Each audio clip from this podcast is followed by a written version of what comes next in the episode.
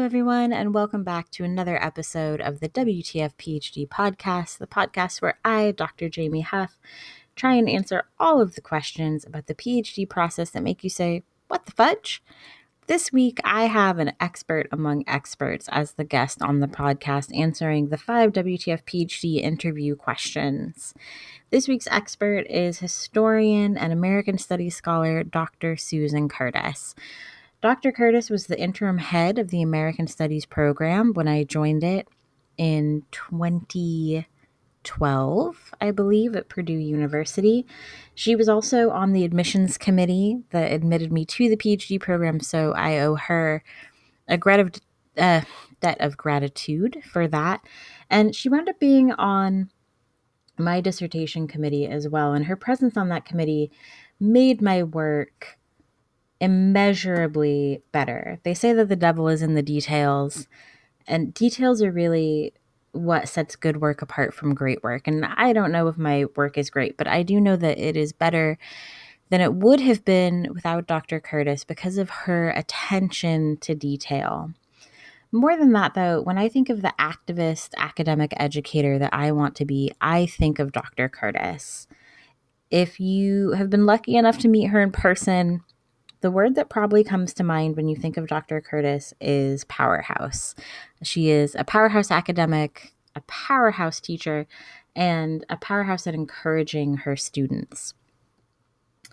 She is an all around amazing person. And I really think that the way that I interact with my clients as a dissertation coach is fundamentally shaped by how Dr. Curtis was on my committee, which is she approaches every student with an infinite belief that you have what it takes to make this thing work, whether that be um, a problem in your argument that you can't figure out, or you're struggling to get access to an archive that you need.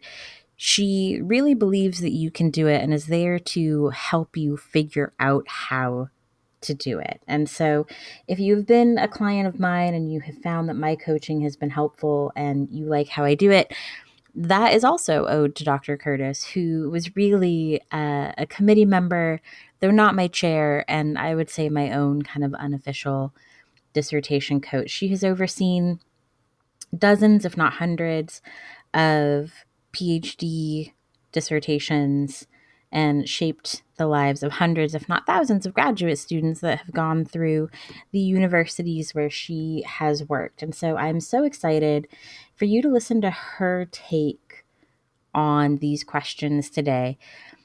As everything is with Dr. Curtis, it is a wonderful combination of humor and practical advice to get you through the process. I hope you enjoy this episode as much as I enjoyed catching up with Dr. Curtis. Simply, uh, other than your research topic, what did your PhD teach you?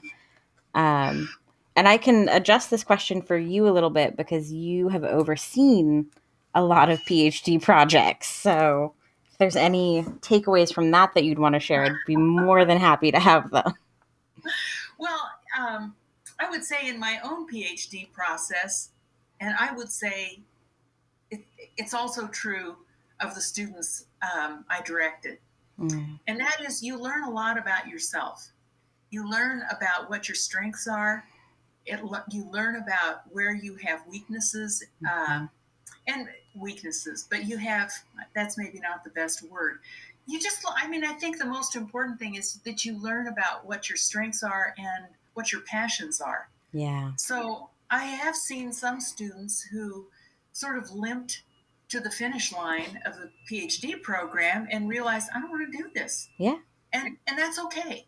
You know, it's it's not like that's failure. It is not. I think self-discovery is so such an important part of the whole learning endeavor from kindergarten through PhD. Mm-hmm. So uh, to be honest, I think for anybody who's uh, early on in a PhD program, if they're if they're thinking about what is this all going to amount to, one important takeaway is that you learn you learn about yourself, and you learn enough about yourself to realize even if you finish but don't pursue your professional uh, a professional career and the degree that you've earned, or if you are unable to secure, you learn what your other strengths are, yeah. and you can figure out from there. I think um, you can figure out from there what you want to do with your life that will be rewarding and, and fulfilling. Mm. That's I love that you said that because um, it's for many folks it's the week right before the term starts for them and so i'm kind of um, a lot of my very generous guests scheduled their interview for this week you know we want to knock that thing out before the term starts and you get busy with grading and office hours and things um, so i'm very grateful that they made time for me but i've talked to many people this week and um, you know it's we've talked about the goods and the bads and, and what it means to quit partway through or to not pursue an academic job at the end. Um, and I think there's this natural tendency to talk a little bit more about the bad parts, right? So like the the sunk cost of pursuing a PhD rather than starting a corporate job and hopefully accumulating raises and pensions and things. And um, but I love that you highlight that we learn about ourselves in the PhD because um, I, I might be a little bit of an exception. I knowing what I know now, I would do it all again. I would do it differently, but I would do it all again. And part of that is because for all the ups and downs of the process, one of the things I learned about myself um, is that I just loved every bit of it. So, one of the things that I tell my coaching clients is that the academic job has three big pieces you get paid for, and it's teaching, research, and writing. Um, and I love all three of those. And I got to do those while I was doing my PhD. I got to do them for years and I got to do them with great people. Um, and so I I not only learned that about myself, but I learned that I could look for those in other places. So I just I love that point so much that um, nothing is ever really wasted in this process. Uh, absolutely. You know, I think um, if we measure success only by did I get a job? Did mm. I get my dream job? Did I get the accolades that I yeah. wanted?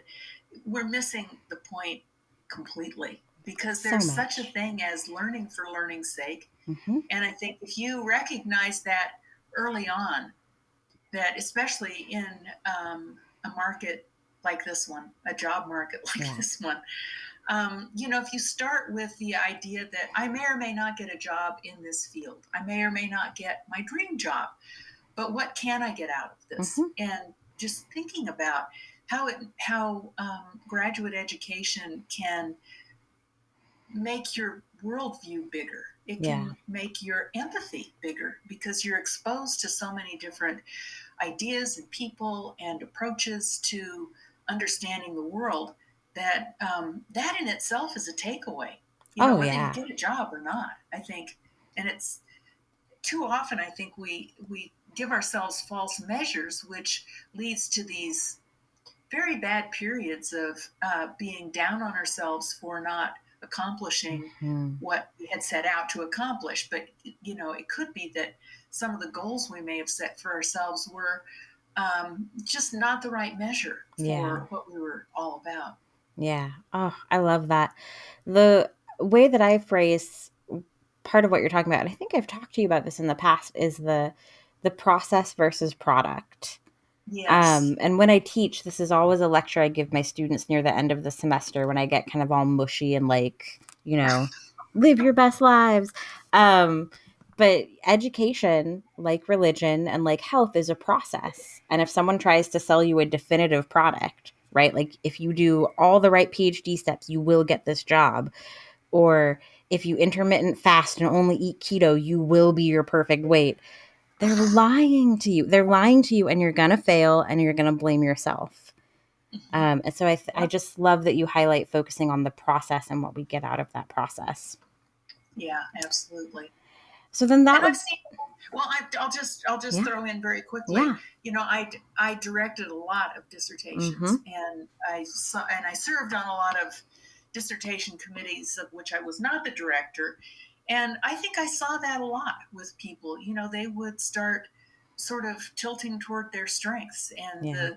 the um, the strengths might be uh, being very quick analytical studies, such that at the end of the process, it doesn't matter that they didn't end up in an academic uh, mm-hmm. uh, position because that that ability to think quickly and critically and to make decisions based on that that critical acuity that led to other really exciting opportunities so um, so, so I, it's not just my own experience. I think I'm speaking for dozens of students oh, yeah. I, I saw go through that process. Absolutely. Well, that's kind of a perfect segue into question number two, which is in your opinion, who should get a PhD? Well, uh, I'm going to be the unorthodox person yeah. here.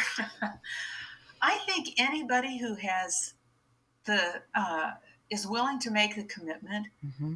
and is eager to learn something and has a, a burning question that is just not going to be satisfied from you know uh, swooping through the internet uh, i think that person should pursue a phd and, and if you get accepted into a phd program then go for it because you're you're a seeker. And mm-hmm.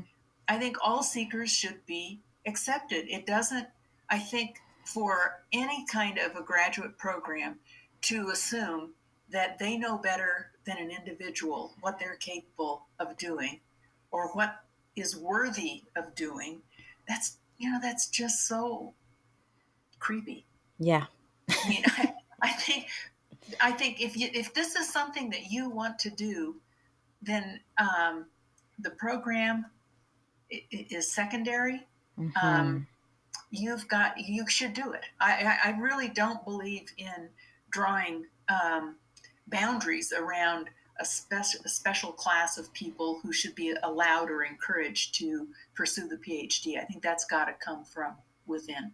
Oh, absolutely. Um, and so I will probably um, go back and so the way that this works, which you already know, but someone listening to this podcast probably doesn't, is that um, for your time, we have this meeting and I ask you the questions and you give brilliant answers and we record that. And then later on, um, I record a very long, mushy intro about how great you are. Um, and then I edit it into something palatable. And then that kind of goes on the front end of this. Um, and so when I record this intro, I may say this information over again. But um, I, of course, first met you when you were the the chair, the head of the American Studies program um, in my first year because the admissions committee admitted me. Hooray! Um, and I remember, I remember you saying that at our orientation uh, that we were all there because we had a question that couldn't be ignored.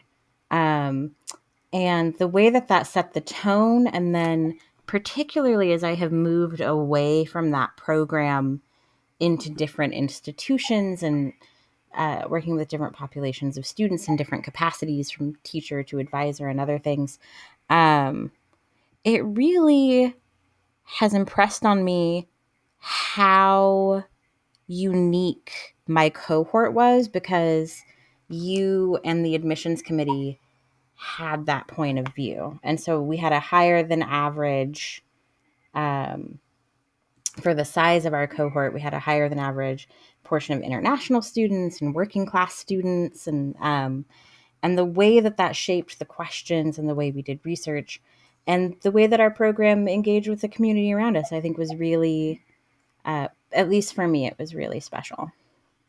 Oh, that's cool. I'm I'm really glad to hear that because that that really was purposeful. Yeah. Um, I felt like uh, we would be a better community if our community looked a little bit more like the real world.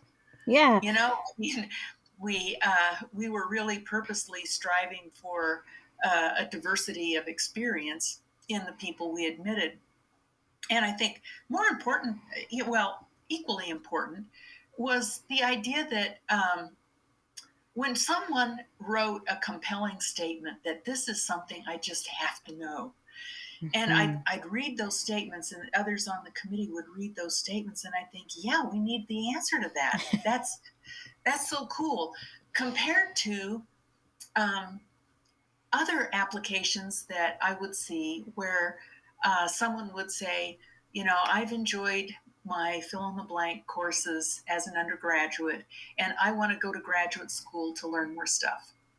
And I think, you know, that's that's nice that you want to learn more stuff, but you can read books, yeah, and learn stuff. You control the internet and learn stuff. Um, but if there's not something that has really sort of grabbed you by the throat, this is going to be a tough journey because you're going to be a lot of stuff is going to be thrown at you and you know, what are you going to do? Just, you know, catch the balls as they come at you? Um, so the, the more important thing, I think, is to just be driven to want to know something. Yeah.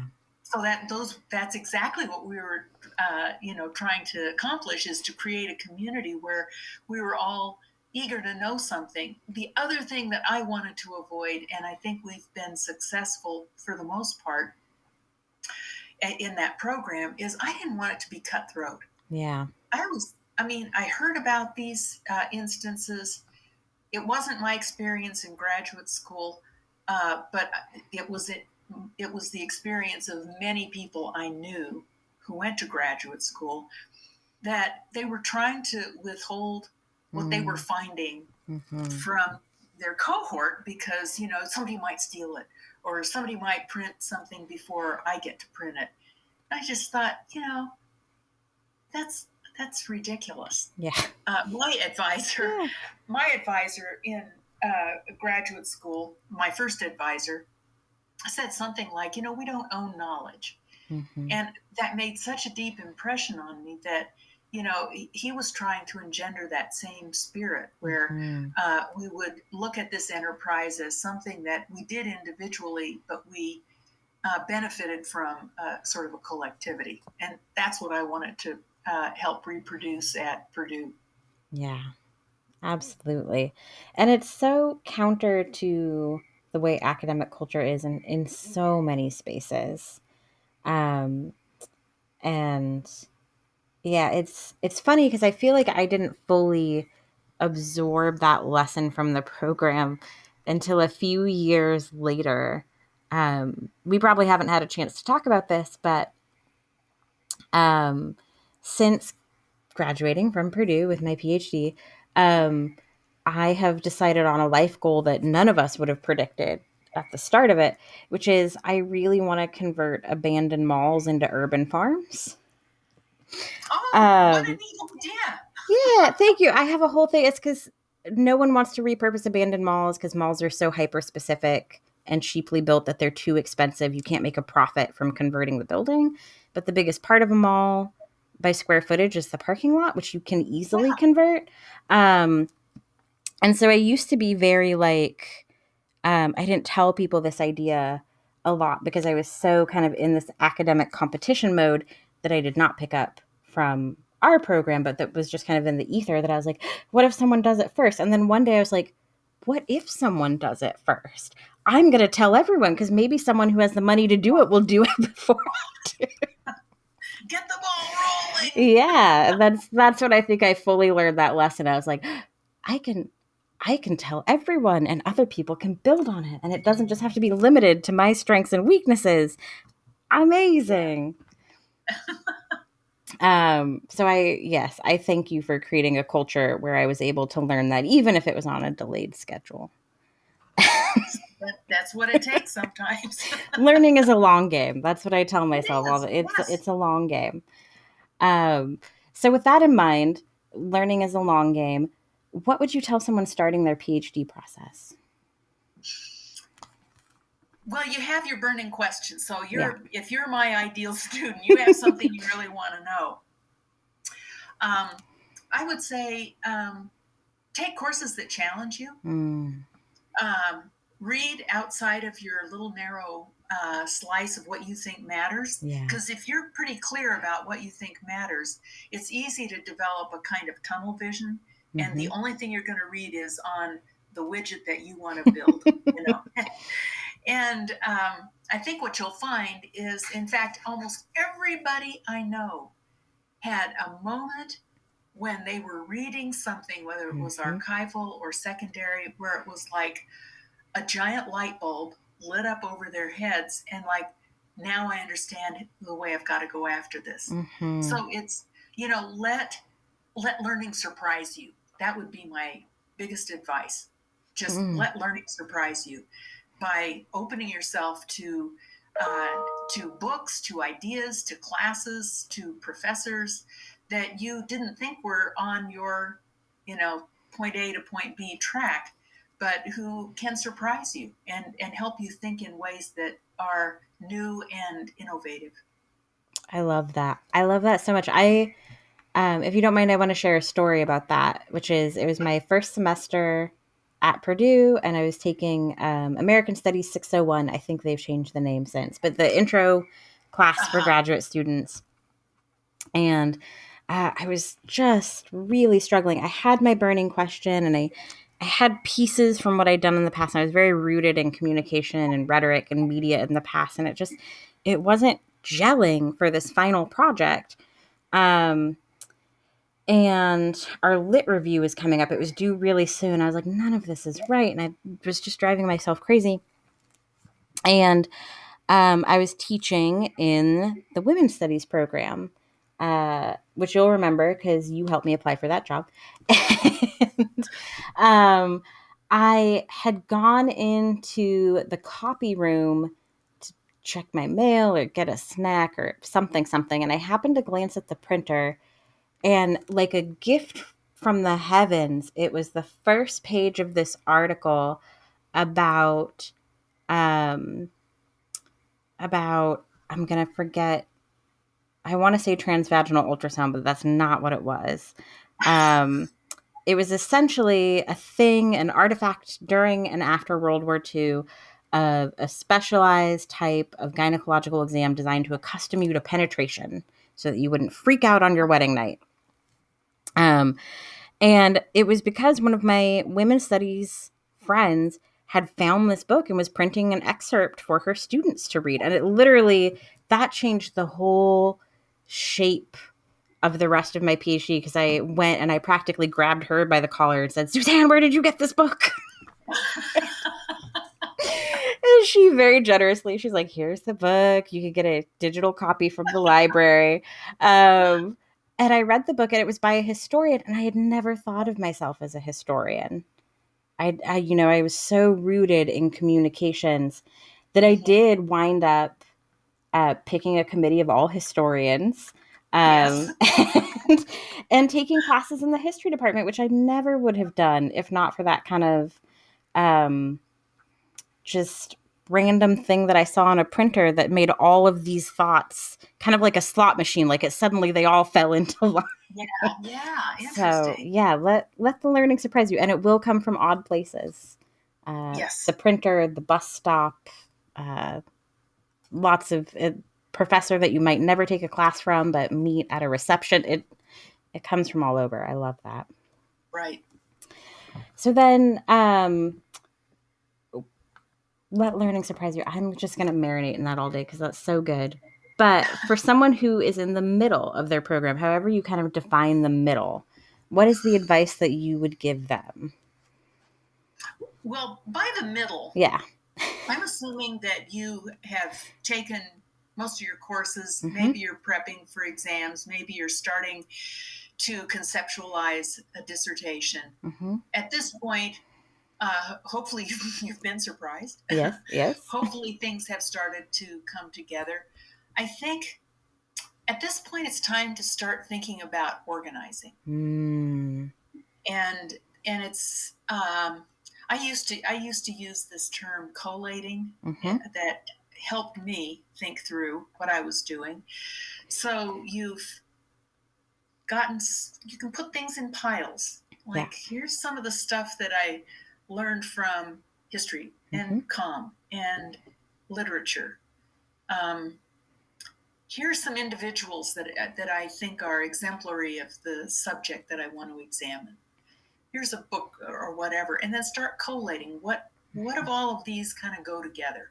Mm. so that you can begin to think about patterns, start thinking about hypotheses, uh, start thinking about okay, now I've, I've had this burning question, it has morphed because of all of this stuff that has happened. So, how am I going to corral it back into something that is focused? And so, yeah. at this point in, in, I think, any graduate student's career, it's time to start uh, the roundup, corral all that information. I love it. And, and start getting it, you know, focused and organized.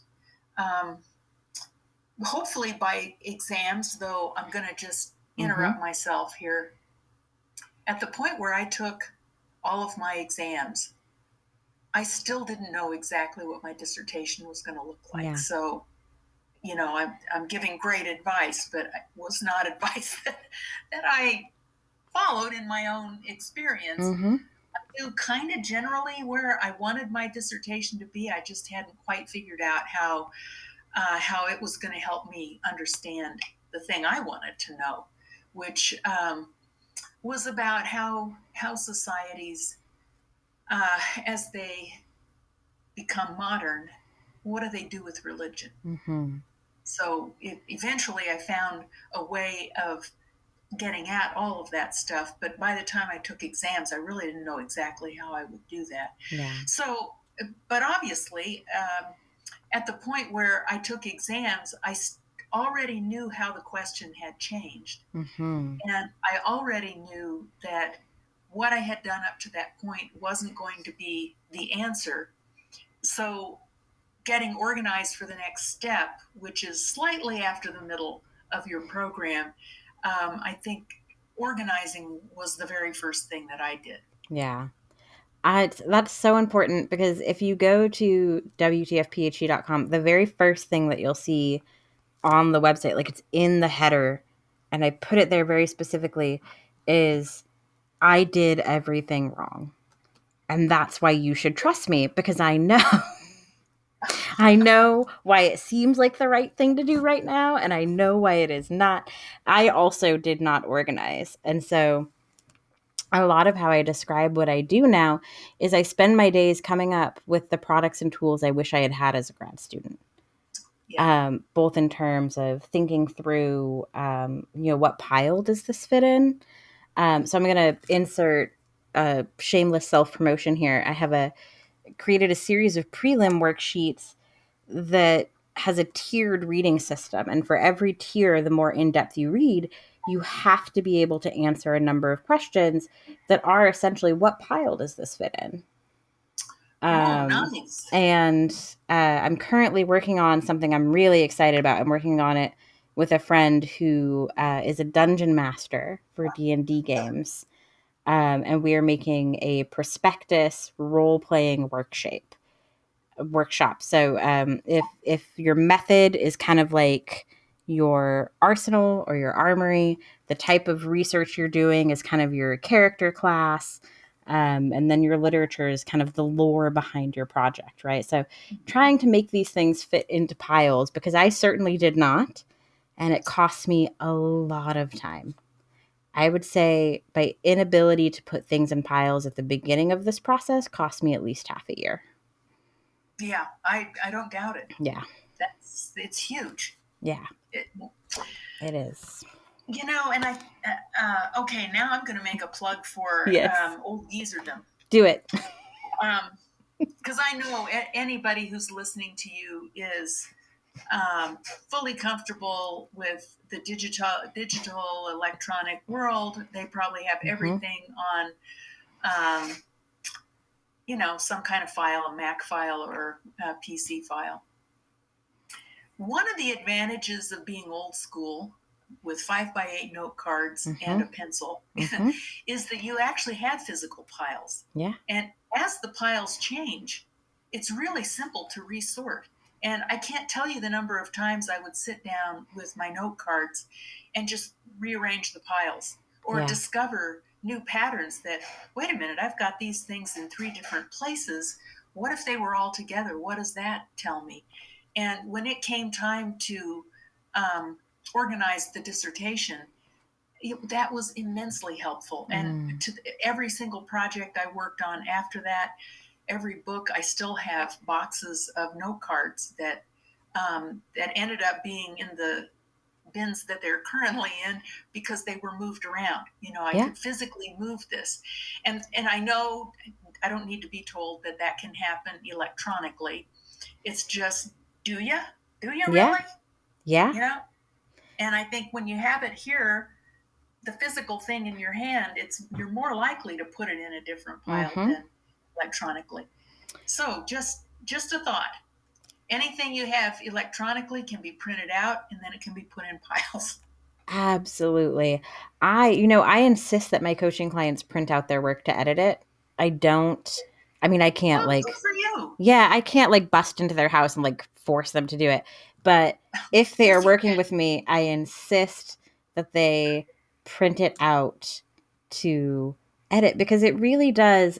I don't know why, I don't know the science behind it, but it makes your brain work differently. And I can say, I got that from you. All of the core articles for my dissertation, the things that were like the main hub, I printed off and I highlighted and I put them into physical binders that had the label, you know, so for venereal disease, that was on the outside for abstinence only education. And I really would, if I got stuck, I would pull them all out and kind of shuffle them.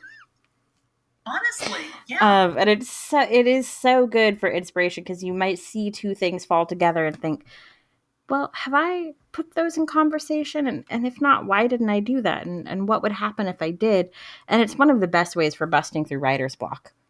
It really Yes. is. So I'm gonna I'm gonna second your uh, your plug for um, analog methods for sure. Let's see how nice you are. You say analog, I say geezer. um, so question five is really pretty simple, which is, what else would you add? What else would I add? Yeah, well, I think one of the things we haven't talked about very much is writer's block. Yeah. And it happens, I think, to almost everybody at some point. Oh yeah. Uh, and what I observed is that some people could not leave the archive, Mm-hmm. could not stop researching. Yeah. And I- I understand that. I mean, it is so cool to unearth new information. Um, is if you're looking at primary documents or somebody's letters, you know, you want to read every last thing. Mm-hmm. Um, for other kinds of projects, it's more about stuff that's published, but you you just don't want to ever stop.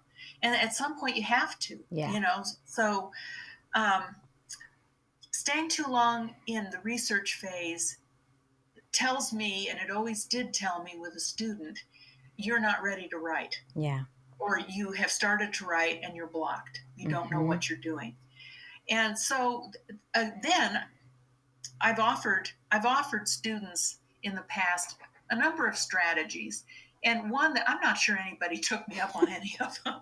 You work your way through this, but um, what I did, I hit I hit writer's block, and it was uh, I was having trouble getting started. I wrote actually the second chapter of my dissertation first, and then I Mhm. thought, you know, that's I really have got to launch this thing. Why am I having such a hard time? So one day, just in a fit of uh, absolute almost panic, I sat down at my dining room table with uh, a stack of uh, foolscap, and I just started writing my whole dissertation by hand. And it took about seven pages. So, what I mean is, I said, This is what this project is about. Here's why it's important. Here's all the things we have to know in order to understand how this process unfolded. And I arbitrarily said, and now in chapter two, this is what we're going to find. And here in chapter three, this is what we're going to find. These are the sources. And I, I would not put the pen down until I had finished my whole finished my whole dissertation. Mm-hmm. And it was about seven pages of the scrawliest handwriting you ever saw, which I then cut up Mm-hmm. into chapters Mm-hmm. and I taped to my wall. Yeah. And then I could sit down and I and I knew what the agenda for each chapter was. Mm-hmm. So you don't have to be uh, knuckle dragging like me to do that. You can do it in another way. I, I would say with every book that I wrote, I did some version of that same thing. Oh, and I yeah. just, when I was writing in Spain, my uh, computer was right in front of a window, I would just tape it to the window and then look up. You know, have I have I dealt with yeah. with that? So giving yourself, even if you don't use that as your uh, as your tool, I think figuring out what it is you want to say and what people need to know in order to understand the argument you want to make. That will help you break through writer's block. Yes. Because you've got to have some way of knowing it.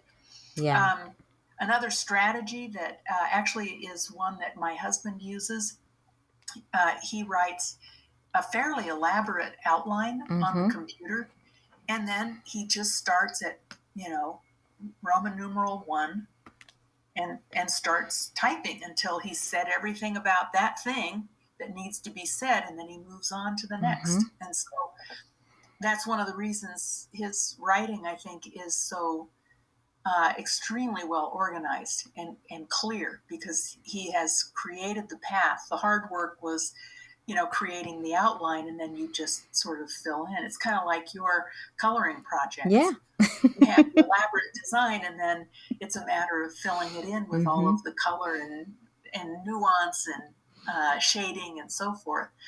So uh, so that's another strategy. I think everybody needs to think as they're wrapping up how am i going to get through this process and how am i going to get through those moments when i've been blocked just do it yeah and remember leave the archive at some point. You got yes, you do have to. Um, I I love that. So I have a phrase for part of what you're talking about, and I call it the wild promises document.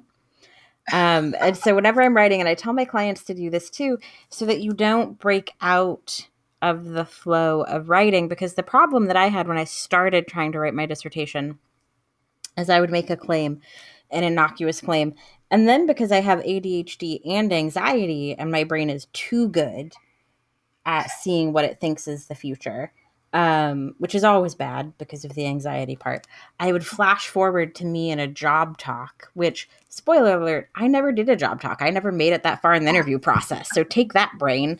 Um, I would flash forward to a job talk and someone challenging me on that question. And then I would spin myself for the rest of the day into looking at everything I would need to know to back up that one innocuous claim, which is not a way to make any sort of progress. And so, what I eventually developed to cope with that was what I called the wild promises document, where I would make a claim like, um, you know, in this chapter, introductory phrase, you know, in this chapter, we're going to see these things, and this will segue us to chapter three, where we're going to talk about this thing. And then I would just have a separate document where I would say, hey, you be sure to segue to this at the end of chapter two and go to chapter three to remind myself of these things that I had said and to be able to let it go and stay yeah. in the, stay in the flow of writing. I do have a funny story about your husband, about Dr. Cutter, though. Oh, um, yeah. So he was not on my committee, um, but I think he kind of loosely knew what happening was happening because, of course, it affected your schedule. Um, and so I bumped into him in University Hall um, shortly after I was ABD and I had started writing. And um, he, you know, he asked some sort of kind question like, How is writing going? Or how are you finding it? How's that transition? Um, and I was like, Well, I decided to skip over the introduction in chapter one, and chapter two and four kind of I envision them as mirror images of each other. And so I'm kind of writing those at the same time. It's a little bit like the writing equivalent of a tandem bicycle. And he said, Oh, that's very smart because the first chapter is the hardest. And I thought that was a joke. I thought that was a glib thing people say, like, oh, you always find it in the last place you look for it. Like, of course you do. You're not looking for it anymore because you've had. Uh, I went back to write the first chapter, and it was the hardest thing I had ever done after having four chapters under my belt. I was like, oh, that that was not a joke. That was a truth bomb. Yes. yes, it is. Yes and so many of the students I worked with, that was the hardest one to write. Yes, it you really know, just is. Sort of setting out what this journey is going to be and what you're going to discover uh, by the end of it, which sounds like it's e- it should be really easy yeah. to write, but it isn't. It just isn't. You don't know in what order you need to Mm-mm. tell people the stuff they're going to learn. Um, I that was exactly where I got tripped up. I mean, I just I struggled with that uh, forever. I mean, well, not forever. Eventually, I wrote my whole dissertation in one sitting. Yeah. Joke, but um, but it took that, and and and I remember still the the kind of panic. I mean, it really Yeah. was uh, a deep kind of anxiety. Like, I'm writing this. How come I don't know how to say it? How come I can't? How come I can't get this started? Yeah. So, for other advice, I would just say if you're feeling that, um, you're not alone. I, I think everybody who has written a dissertation or a book or even an article, everybody has gone through that. So it's Mhm. not, don't take that as a sign of failure. Take that as a sign of your humanity. Yes. For sure. And I I love that you highlight that because um I think that interviewing folks for this podcast has been actually a little healing for me because the process by nature is so isolating. And everyone Yeah. has shared some version of that. And um getting an opportunity to hear the stories of, of scholars I really admire and just think, oh, it must come so easy to them. Um, and hear that everyone kind of struggles with this has been um, personally kind of like, oh, I'm not the only one. Um, but I, yes, I just, I talked to someone yesterday who said that they got back from their year abroad doing research in the mm-hmm. archives, a historian, and they sat down to write and they just cried. They just cried. And for them, what they figured out was I don't know how to write a book, but I do know how to write a 20 page essay. And so I'll just write a bunch of 20 page essays and then kind of quilt them together. And that's how you got started. And for me, I had to trick myself by I didn't call it chapter one, I called it theory and methods. And then. I uh-huh. just explained as if I was telling a class because teaching is something that makes a little bit more sense in my brain than writing. Why the author, which in this case was me, used this type of theory and methodology to approach this question and what the advantages and disadvantages of that were. Um, so the ways that we find to trick ourselves are very interesting. But that first chapter is brutal, even if you save it to last. That first chapter Yeah. is really. Yeah, it is. And actually, uh, that's another, um, I think, another thing that just needs to be said out loud is that when you sit down to write your dissertation, you can't write it all at once. No. And it sounds, again, like a simpleton speaking, but, um, but it, it's so overwhelming that, okay, now I'm going to write what is essentially the first draft of a book. Yeah. So a, a way to get past that is to think about what chunk of that am I going to write today, and um, I, that worked with uh, I can't tell you how many uh, students I worked with Yeah. that who would be just sort of uh, floundering around. They had pieces here and pieces there, and, and a lot of times I would just have them. Well, send me all the pieces that you have, and let's see what you actually Yeah. have. And and then you know from there you can say, well, in this chapter, it looks to me like you're done. All you need is a Yeah. paragraph. So write that paragraph and move on. Yeah. And you know, and some so another piece, yet another piece of advice is do trust if you have an advisor who is willing to read your work, trust him or her to read your work and tell you what you still need. Um, if you don't have, and uh, to be honest, many people don't have Yeah. an advisor who either will read in a timely fashion or who will read and offer you a diagnosis. Uh, they'll just say they read it and, uh, well, there's a problem, but I don't know what it is. then find someone who is willing to read and to give you those kinds of constructive pieces of advice. I'm not saying criticism, but pieces of advice. Because um, sometimes so- somebody else is going to see what you can't see. Because it's like when you try to proofread your own Yeah. writing, you know what you meant to say. So Right. a lot of times you, lied, you just skip right over the Mhm. misspellings or the grammatical errors. And that's autobiographical too. Yes.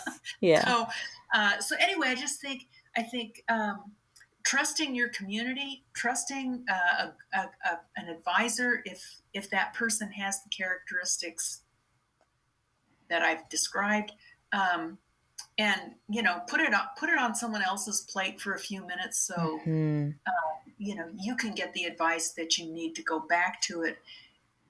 Sometimes people just are afraid to yeah. say this piece is done, mm-hmm. and you need someone else to say it for you that this is done. You know, this makes sense, or you've got something here. Um, and then finally, when all else fails, just write down everything you know. Some yeah. professors will call it a data dump. Yeah. But I think that sometimes is you, then you know what you know. And when you do the second draft, you'll maybe figure out how to tell what you know in a more either organized or compelling way. Mm-hmm. So don't be afraid of the data dump.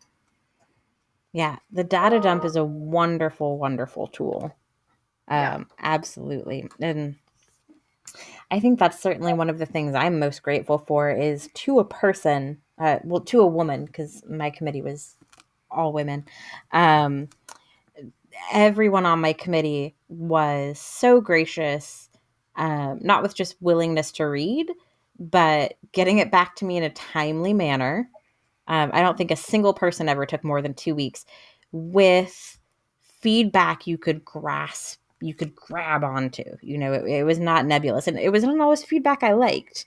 Um, yeah. I think part of what I didn't understand about the process at the time is that part of your committee's job is to anticipate what other people will say so that you are not surprised during a job talk or a conference or negotiations with a publisher. Um, so it certainly wasn't always pleasant feedback right? And i was like why are they asking this? How could they ask this? Did they not read it? And i was like well they're not asking that because they didn't read it. They're asking that because they know that a job committee is going to skim it and someone is going to ask you this question yes. Right. in the That's future. right. and so yeah that that feedback well, not always appreciated in the time uh, has paid large dividends since oh i'm glad yeah, I had um, an advisor who was uh, brilliant, but as an advisor, um, I know my stuff ended up on the bottom of whatever pile he had. Yeah. And and I ended up oh this is so embarrassing. I ended up stalking him. Cuz he didn't keep very good office hours yeah. and and I would give him stuff and and it'd be weeks and I hadn't heard anything, and I, I thought, well, is it that terrible, or is it, you know what is it? And and then he, oh yeah, yeah, I'll get that to you right away, and then it'd be another three weeks before I would actually see it, and all the way through, it'd be like not helpful. Yeah, there were a few marks to indicate where there were grammatical lapses or spelling lapses. There'd be little comments off to the side. Oh, well said. And then the comment at the very end was, "Wow, full speed ahead to your next chapter." And I think, not helpful. yeah, know, just not helpful. I know there's stuff wrong here. Yeah. Um, and even when he when he would point to things that were not quite right, it would be in the form of a question, but mm-hmm. you ought to read blah blah wasn't there. and and then when it came time for the defense, you know, actually, even for the defense, it was like I wasn't prepared for his or anybody else's objections. Yeah. Um, and luckily, they were not fatal flaws in, in the product, but it meant that the process of turning that dissertation into a book was arduous because yeah. the things that I could have been thinking about during the dissertation process, I wasn't. I mean, I was just sort of full speed ahead, you know, to the next chapter. So um, I think you've got to have people that you trust, and you. I, I'm glad you you you responded the way you did about the feedback to your dissertation. Uh, you know, trusting people even when what they say seems hurtful at the time, because yeah. nobody and certainly not the women on your committee, nobody was interested in hurting you. Yeah. We wanted to keep you from a bigger hurt uh, at some point yeah. down the road. So you know, here here are the red flags you need to pay attention to. Yeah. And so you need you need that person uh, as you're writing something. You do. and I will say this as a not um, this is not for me. This is this is for you because I don't know if I've actually told you this, but um, I left Purdue, you know, degree in hand, um, but I also had an offer to submit a book proposal to an academic press. I left with that because my committee was so rigorous um, that it changed the way that I talked about my work in public. Which cool. I, I met someone at a conference who was like, "This is this seems really ready to go," um, and so that is kind of you know that is the benefit of all of you kind of giving me that feedback is it, it changes the way you talk and think about your question um, to a way that's ultimately engaging to others which hopefully right is at least in my view why we do the work. The question's not totally for ourselves. Well that's right and you are the queen of the three minute question, right? I, I have been a finalist many times Well, I heard you present once, and you should have won. Oh, you thank you. The, you were the audience choice. I was. I That's true. That's very true. Yeah. So it was the best. Clearly, that's uh, that's what we're there for. Yeah, obviously.